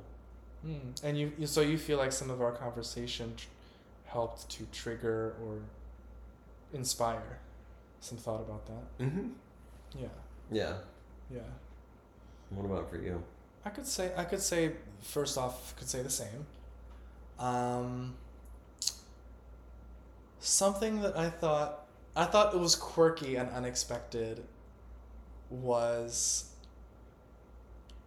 mostly it was a little it was a little amusing and endearing to me that uh, your your partner during his space period would literally sit down and Google how do I handle this? I think it's adorable.